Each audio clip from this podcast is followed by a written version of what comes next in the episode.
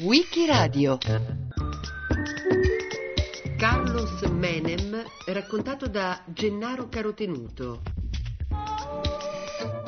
Carlos Menem nacque ad Anichajo il 2 luglio del 1930. Anichajo è un villaggio nella provincia di La Rioja, nel nord-ovest dell'Argentina, dalla parte argentina della cordigliera che confina con la regione cilena di Atacama, uno dei deserti più aridi al mondo. Terra vitivinicola come la provincia spagnola omonima dalla quale prende il nome, pur trovandosi poco più a sud del tropico del Capricorno, ha un clima più che continentale, 3 metri di neve d'inverno e 40 gradi d'estate. È sismica come tutta la regione e l'intera provincia ha oggi 350.000 abitanti, Anillaco non arriva al migliaio. Quando vi nacque Menem era davvero quattro case, una zona di caudiglios e montonera, le forze irregolari delle guerre civili ottocentesche sulle quali costruì un pezzo della sua mistica. Carlos nacque da un matrimonio di immigrati siriani, musulmani sunniti, Saul Menechem e Moibe Akil. Nel 1910 l'impiegato dell'ufficio immigrazione del porto di Buenos Aires pensa di semplificargli la vita, eliminando una sillaba, e così che Menechem diventa per sempre Menem. Sono immigrati umili come tanti. Saul, che è anche il secondo nome del figlio, farà per anni l'ambulante e poi sarà un piccolo commerciante nel negozio dove anche il figlio lavorerà da bambino. I Menem hanno come faro l'integrazione nella nuova realtà sudamericana. Questo vuol dire innanzitutto far studiare i figli e più avanti non ostacolare la conversione al cattolicesimo di Carlos. Il racconto agiografico è che ancora adolescente, Carlos, alla sola visione di Perón, che dal 1946 era presidente, decise di dedicarsi alla politica. Il percorso è lineare. Nel 1949 si iscrive a giurisprudenza nella bella città universitaria di Cordova, dove da più di 400 anni si formano i giovani di un pezzo rilevante del Sud America e in particolare del nord dell'Argentina.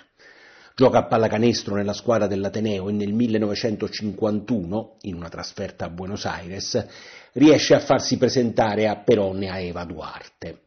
Ovviamente inizia a militare nel giustizialismo. Si laurea due mesi prima del colpo di Stato del 1955 che rovescia il governo di Perón e si specializza nella difesa dei prigionieri politici peronisti. Conosce così per la prima volta il carcere, per poi diventare il capo della gioventù peronista clandestina di La Rioja e l'avvocato della CGT, il potente sindacato del peronismo.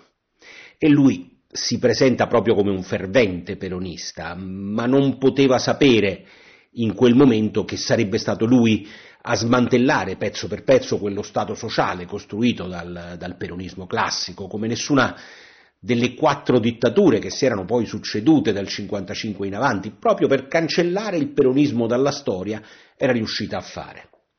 La sua gioventù è fatta di questa militanza clandestina e di persecuzioni e di una certa mistica caudigliesca, oltre che ovviamente di un'ascesa abbastanza rapida nelle file del giustizialismo che per 18 anni prepara la Vuelta de Perón, il ritorno del leader carismatico.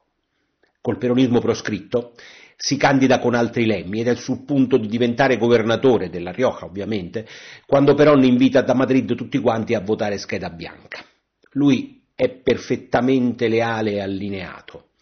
Non era da tutti essere leale a un leader che stava a 10.000 chilometri di distanza per molti anni in quelle dinamiche interne, politiche e sindacali complicatissime, ma quella lealtà è destinata a pagare. Il giovane Menem eh, si guadagna, parliamo degli anni 60, il rispetto del peronismo più radicale, ma senza rompere con i moderati. Intanto la cultura araba musulmana di origine non aveva mai smesso di far parte della sua vita. Lo smette neanche quando si converte al cattolicesimo, un passaggio necessario. Nel 64 viaggia in Siria nelle montagne Halamun, una catena montuosa a ridosso del confine col Libano, nella città di Yabrud, dove conosce e poi sposa Zulema Yoma. Zulema è in realtà riocana di origine siriana come lui. Resteranno insieme per 25 anni, divorzieranno rumorosamente nel 1991 quando lui è già alla casa Rosada e lei scopre l'esistenza di un figlio illegittimo. Carlos Nair era nato nell'81, ancora in dittatura, dalla giovane figlia di un militante peronista, si chiamava Marta Mesa. Menem la porterà addirittura in Parlamento come deputata, ma lei poi finirà per suicidarsi, una delle molte storie torbide e penose della vita privata di Menem. Quel figlio lo riconoscerà solo nel 2008, dopo una lunga battaglia legale. Sulema, che al contrario del marito non si è mai convertita al cattolicesimo, quando sbatte la porta della casa rosada, eh, si fa sostituire come primera dama dalla figlia Sulemita, si chiama come la mamma. Il dramma però è solo iniziato, il dramma privato di Menem. Nel 95 l'altro figlio della coppia, Carlos Junior, pilota di rally, la crema della gioventù dorata argentina di quegli anni, muore in un incidente di elicottero.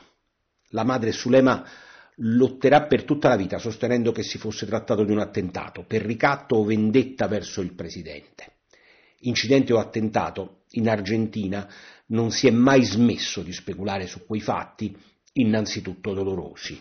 Torna in primo piano la vicenda della morte nel 1995 eh, del figlio del, dell'ormai ex presidente Menem. Eh, il presidente, in una dichiarazione fatta qualche giorno fa ad una radio argentina, ha detto sono convinto che si tratti di attentato. Che cosa ne sa Livio Zanotti? Buongiorno. Ma il dato essenziale che ha indotto anche il Presidente, che su questo punto, e si può anche intendere, era stato di una cautela quasi stoica, a, a, parlare di attentato è stato il ritrovamento casuale in un hangar dell'aviazione militare di pezzi di questo famoso elicottero che mostravano degli impatti di proiettili di mitragliatrice calibro 30. Torniamo agli anni giovanili. Menem, che ha già i suoi famosi e folcloristici basettoni, cresce tra i giovani leoni che non avevano militato nel peronismo governo, ma si erano fatti strada nella resistenza di quel movimento popolare enorme che continua a riconoscersi nel giustizialismo. Il 17 novembre del 1972 è sull'aereo che riporta il generale in patria dopo 17 anni di esilio. È il giorno del massacro di Ezeiza, quando destra e sinistra peroniste risolvono sparandosi le enormi differenze. Vince la destra, per la quale da allora inclinerà il generale. L'anno successivo Menem, con nove anni di ritardo, ma con la maggioranza assoluta dei voti, il 57%, diventa governatore della sua provincia, remota, povera e che allora aveva appena 140.000 abitanti. Si atteggia a caudillo e si appropria del termine lealtà così importante nella tradizione peronista fin dal 1945. Gli anni dal 73 al 76, quelli che preludono al colpo di Stato del 24 marzo, appunto 1976, lo vedono diventare popolarissimo nella sua provincia, che passa dall'ultimo al primo posto per numero di impiegati pubblici in rapporto alla popolazione mantiene buone relazioni con la sinistra, incarnata dalla gioventù peronista e la guerriglia di Montoneros, ma si allinea con Isabelita, che era succeduta al marito alla morte di Peron nel 1974. Il giorno del colpo di Stato, quando vanno ad arrestarlo, non solo non oppone resistenza, ma accoglie cordialmente i militari. Passa un paio d'anni in carcere quindi va in soggiorno obbligato a La Plata. Sia dentro che fuori di galera tesse la sua tela politica per il dopo, ma soprattutto fa vita mondana nella cosiddetta farandula, il mondo dello spettacolo che lo ama riamato e dove frequenta persone come la conduttrice televisiva Susana Jiménez o il pugile Carlos Monzon. Ogni tanto lo arrestano, lo spostano, lo inducono a un profilo più basso ma gli anni della dittatura passano senza particolari patemi per lui. Finita la dittatura ha ormai 53 anni. Va in Spagna a farsi investire da Isabelita, come erede del generale, ma lei rifiuta perfino di riceverlo con un messaggio chiaro, però non aveva mai avuto fiducia in te. Lui tira dritto, rivince le elezioni alla Rioja e guarda già alle presidenziali del 1989, conservando ancora quei basettoni folcloristici e vestendo spesso quel poncio da gaucho. La presidenza del radicale Raúl Alfonsín ha il merito storico di aver restaurato il regime democratico, un risultato per nulla scontato tra l'impopolarità di leggi come quella di punto finale sulle violazioni dei diritti umani e le sollevazioni dei carapintadas, i militari golpisti, ma viene soprattutto penalizzata dall'iperinflazione. Il peronismo stava crescendo, ambiva a tornare al potere e decide il suo candidato presidenziale nelle elezioni primarie del luglio del 1988. Il favorito è Antonio Cafiero, che è espressione del rinnovamento peronista, e l'outsider è Menem, che molti vedevano come un populista retrogrado, che però si impone nettamente e da quel momento controlla completamente il partito. Resta il passo più difficile, diventare presidente. All'appuntamento mancano ormai soltanto 36 ore.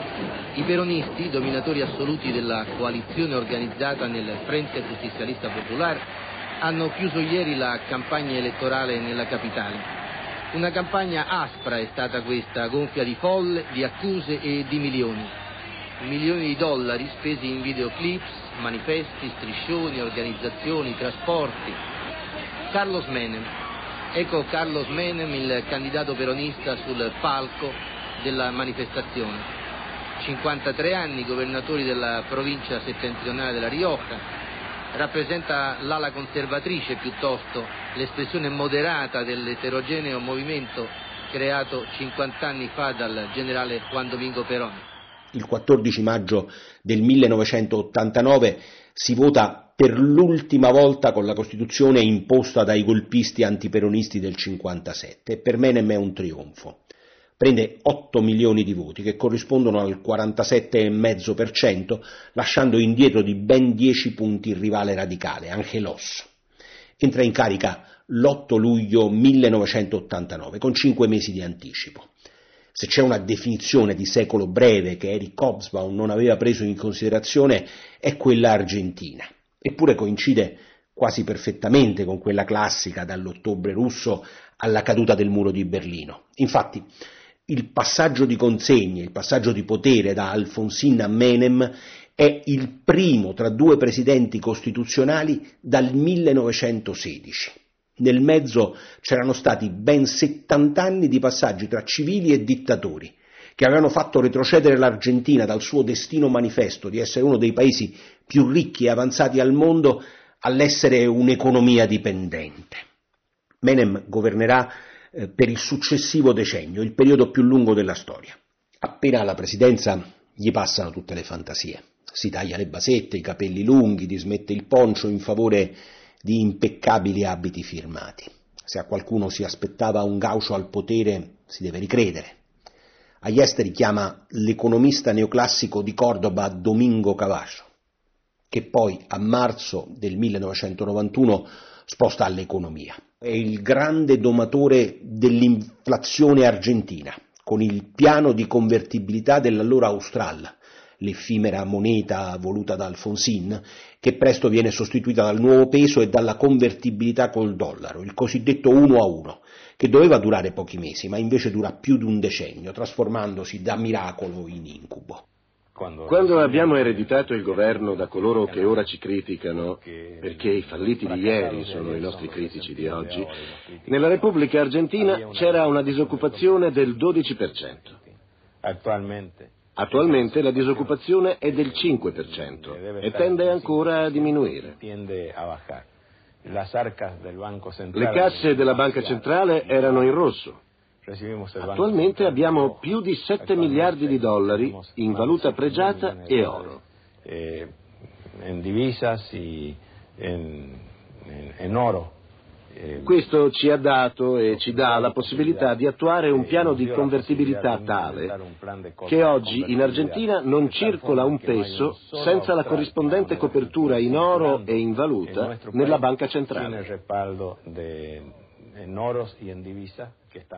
Menem si lega così con forza a George Bush padre e fa proprie alcune battaglie conservatrici della sua epoca. Per esempio, l'Argentina di Menem passa a essere il primo fustigatore della rivoluzione cubana.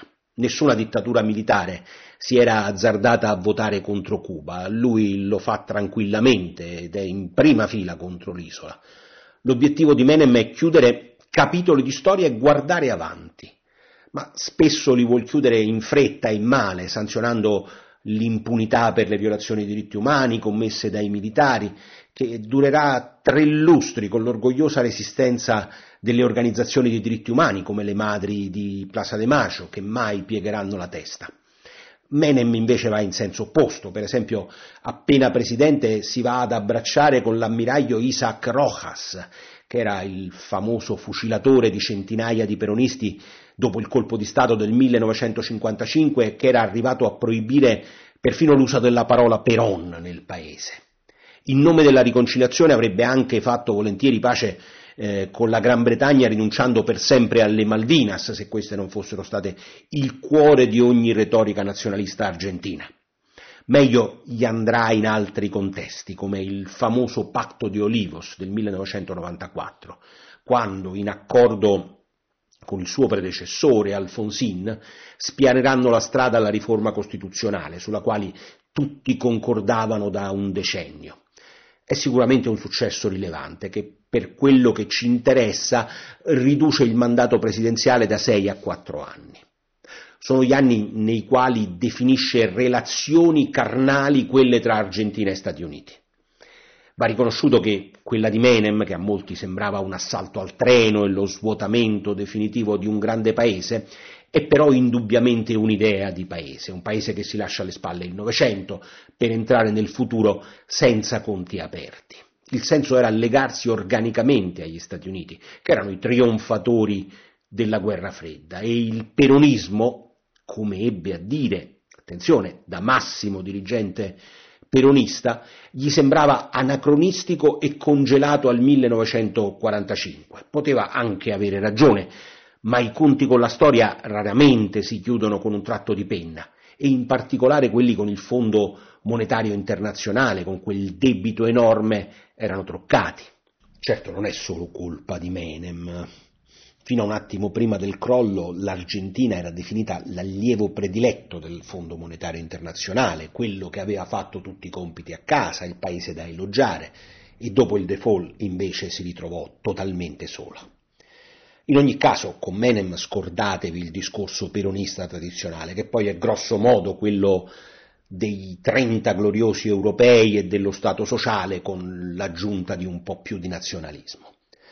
Lui smantella tutto, privatizza l'acqua potabile, il gas, l'elettricità, le comunicazioni, gli alti forni, l'acciaio, le ferrovie, Aerolíneas Argentinas, e deregolamenta completamente l'economia, come neanche Thatcher e Pinochet.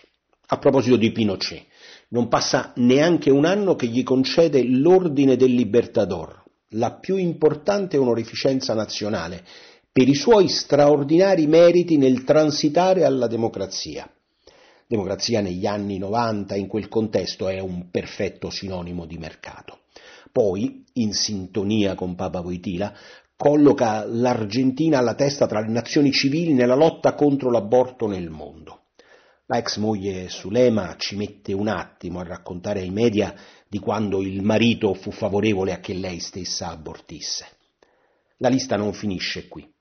Viene privatizzato il sistema sanitario e chiunque possa fare il minimo sforzo è indotto a mandare i figli nelle scuole private, mentre il sistema pubblico va in rovina.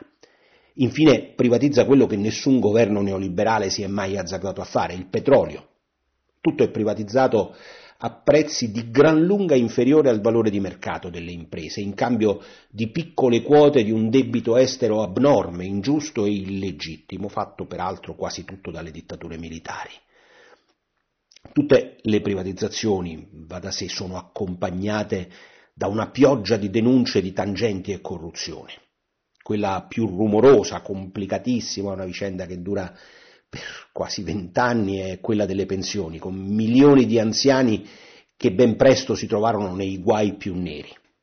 L'episodio più drammatico della sua presidenza fu l'attentato alla mutualista ebraica dell'Amia, il 18 luglio del 1994. Ci furono 85 morti e 300 feriti. Fu addirittura il peggiore attacco contro obiettivi ebraici dopo la seconda guerra mondiale e sarebbe stato il prezzo di quello che veniva considerato un tradimento. Lui, che probabilmente è il destinatario di quell'esplosivo, capisce l'antifone, come minimo non si sbatte troppo per trovare i colpevoli. Riguardo ai principali errori, beh, non saprei chiamarli propriamente errori, perché tutto contribuiva a creare le condizioni di impunità. Senza dubbio la massima responsabilità ricade sul governo di Carlos Menem, perché tutto ciò che non si è fatto subito, nei primi momenti, dopo è stato molto più difficile da ricostruire. Oggi ancora ci sono delle responsabilità, ma sono minori di quelle di Menem, che resta dal punto di vista politico il gran responsabile di questo fallimento procedimento giudiziario. In Argentina la magistratura ha emesso un mandato di cattura internazionale nei confronti dell'ex presidente iraniano Rafsanjani e di altre otto persone ritenute responsabili dell'attentato dinamitardo nel 1994 contro il centro ebraico di Buenos Aires in cui morirono 85. E ora in Argentina perché mistero sulla morte del procuratore che accusava la Presidente argentina di aver coperto l'Iran sull'attentato del 94 nella capitale, un attentato che costò eh, la vita a 85 persone. Alcune indiscrezioni parlano di eh, suicidio ma il dubbio che si tratti di altro è alimentato anche dal fatto che la morte sia avvenuta proprio alla vigilia la, della sua audizione, eh, dell'audizione del procuratore al Parlamento proprio su quell'attentato. L'Argentina di Menem fu una grande festa per i ricchi. Con quel cambio peso-dollaro così assurdamente favorevole e sopravvalutato, le città europee si popolarono di turisti argentini e i più facoltosi comprarono addirittura casa a Miami. Dopo il crollo del 2001, invece, entreranno per esempio in Italia 200.000 argentini di classe medio-bassa cercando di rifarsi una vita altrove. La base industriale argentina, che era in crisi da tempo, non sopravvisse e anche le campagne si spopolarono. Però la breve illusione delle classi medie che potevano comprare qualunque prodotto importato a poco prezzo lo aveva portato nel frattempo in carrozza alla rielezione del 95, dove sfiorò il 50% dei voti. Il suo principale oppositore non è più un radicale, quella volta Massaccesi, ma ehm, la coalizione delle sinistre del Frepasso, Frente País Solidario, che aveva candidato un sociologo, Bordon, ma questo aveva preso a stento 5 milioni di voti contro i quasi 9 di Menem, non c'è partita. È l'apice del successo del gran seduttore sempre brillante, la battuta pronta, circondato dalla famosa farandula di gente dello spettacolo, donne vistose, star di ogni dove, nazionali, stranieri, non importa. L'Argentina era indotta a favoleggiare sulle abilità amatorie di quel macio per eccellenza, sui pranzi, le cene, le feste, alle quali tutti sognavano di essere invitati. L'amica Susana Jiménez ogni sera metteva in palio in televisione un milione di dollari a chi aveva la fortuna di rispondere a una domanda cretina. Era il gioco a premi televisivo più ricco al mondo. Senza questo touch di gloria non si capisce Menem. E allo stesso tempo quel successo non racconta l'Argentina reale, quella che in trent'anni passa dalla virtuale piena occupazione dei primi anni 70 al collasso del default. È l'Argentina, l'America Latina degli anni 90, descritta nelle pellicole del grande regista Pino Solanas, Sur, Il viaggio, Memoria del saccheggio, fin dai titoli si capisce. Nella proclamazione della fine delle ideologie, sostituita dalla legge naturale del mercato, dove il neoliberismo non è un'ideologia a sua volta, ma è lo stato di natura, Menem teorizza e in gran parte realizza la fine dello Stato sociale. Non per sempre, ma seduce tutti. Non solo i settori conservatori e liberali della società, ma anche la gran parte del partito giustizialista e perfino pezzi di una sinistra un tempo combattiva e peraltro prostrata dall'assenza senza ritorno dei 30.000 desaparecidos, che sarebbero stati a discutere quelle politiche nei sindacati, nelle università, nei media. È il pensiero unico. Se in un posto si realizzò l'egemonia culturale del neoliberismo di quel decennio, non è nell'Inghilterra thatcheriana, ma è nell'Argentina di Menem. Intanto anche gli scandali lo toccano sempre più da vicino, come quello per il traffico d'armi verso la ex Jugoslavia. Nell'opinione pubblica, se poteva piacere o divertire il macio sessualmente iperattivo, eh, sciocca il divorzio con Sulema, la trama oscura e penosa della morte del figlio, con quel padre potente che sembra voler scacciare, forse innanzitutto dentro di sé, il dubbio di esserne in qualche modo responsabile. I tentativi per ricandidarsi nel 1999 sono frustrati. Esce dalla Casa Rosada il 10 dicembre del 1999 per il radicale conservatore Fernando della Rua, alla guida di una coalizione di centrosinistra che non cambia in nulla le sue politiche e semplicemente accompagna il paese al default del 2001. L'uomo però non è tipo da arrendersi, si sente tutto meno che in pensione e crede di mostrarlo al mondo sposando la vistosissima Miss Universo cilena Cecilia Bolocco, anche lei protagonista della farandula e del mondo rutilante della televisione e della pubblicità. 70 anni lui, 35 lei. Ma molti pensano che sia addirittura un matrimonio combinato per tenerlo in scena e forse riportarlo alla presidenza. La coppia in realtà ha anche un figlio, ma poi, quando nel 2007 divorziano, nessuno si stupisce. L'ultimo vero ruggito lo dà quando si candida alla presidenza del 2003 sono le elezioni post-default che dovevano mettere fine alla parte istituzionale della crisi economica della quale era in parte responsabile. Rispolvera perfino la parola lealtà, della quale aveva distorto il senso per tutta la vita, parliamoci chiaro. Nel primo turno arrivò primo tra i cinque candidati che si divisero quasi equamente l'elettorato, tre di quali erano di origine peronista. Con un colpo di reni arriva al 24% dei voti, battendo l'emergente Nestor Kirchner, peronista critico col 22%. Il problema è che praticamente nessuno del 76% di quelli che non lo avevano votato era disposto a votarlo al ballottaggio. Con raro cinismo la risolve alla sua maniera, si ritira, puntando a indebolire e delegittimare il suo successore. Da destra come da sinistra il commento più favorevole lo definisce un irresponsabile. Negli anni che gli restano da vivere, 18 anni, eh, è impegnato in eh, cause per corruzione, processi che si concludono in maniera diversa, assoluzioni, prescrizioni, condanne non definitive, ma per esempio per la sola svendita di una proprietà pubblica a Buenos Aires eh, si determinò che causò un danno allo Stato per oltre 100 milioni di dollari. Lui prova a rimanere sulla scena, appoggia Macri e poi alla fine addirittura arriva ad appoggiare Alberto Fernandez, l'erede del, del nemico kirchnerista che tornava al potere. Muore ultranovantenne il 14 febbraio del 2021, una vita intera da maschio alfa, dopo aver creduto di rifare un paese e averlo lasciato peggio di prima. Però non sorprenda che quell'epoca nella quale poteva raccontare che con lui l'Argentina avrebbe presto mandato astronauti sulla Luna, sia ancora oggi rimpianta da alcuni.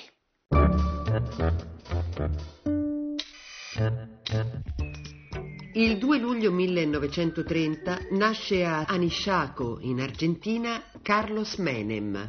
Gennaro Carotenuto l'ha raccontato a Wikiradio a cura di Loredana Rotundo, con Marcello Anselmo, Antonella Borghi, Natascia Cerqueti e Roberta Vespa. Questa puntata è stata realizzata da Laura Zanacchi. Per riascoltare e scaricare il programma vai sul sito di Radio 3 o scarica l'app RaiPlay Radio.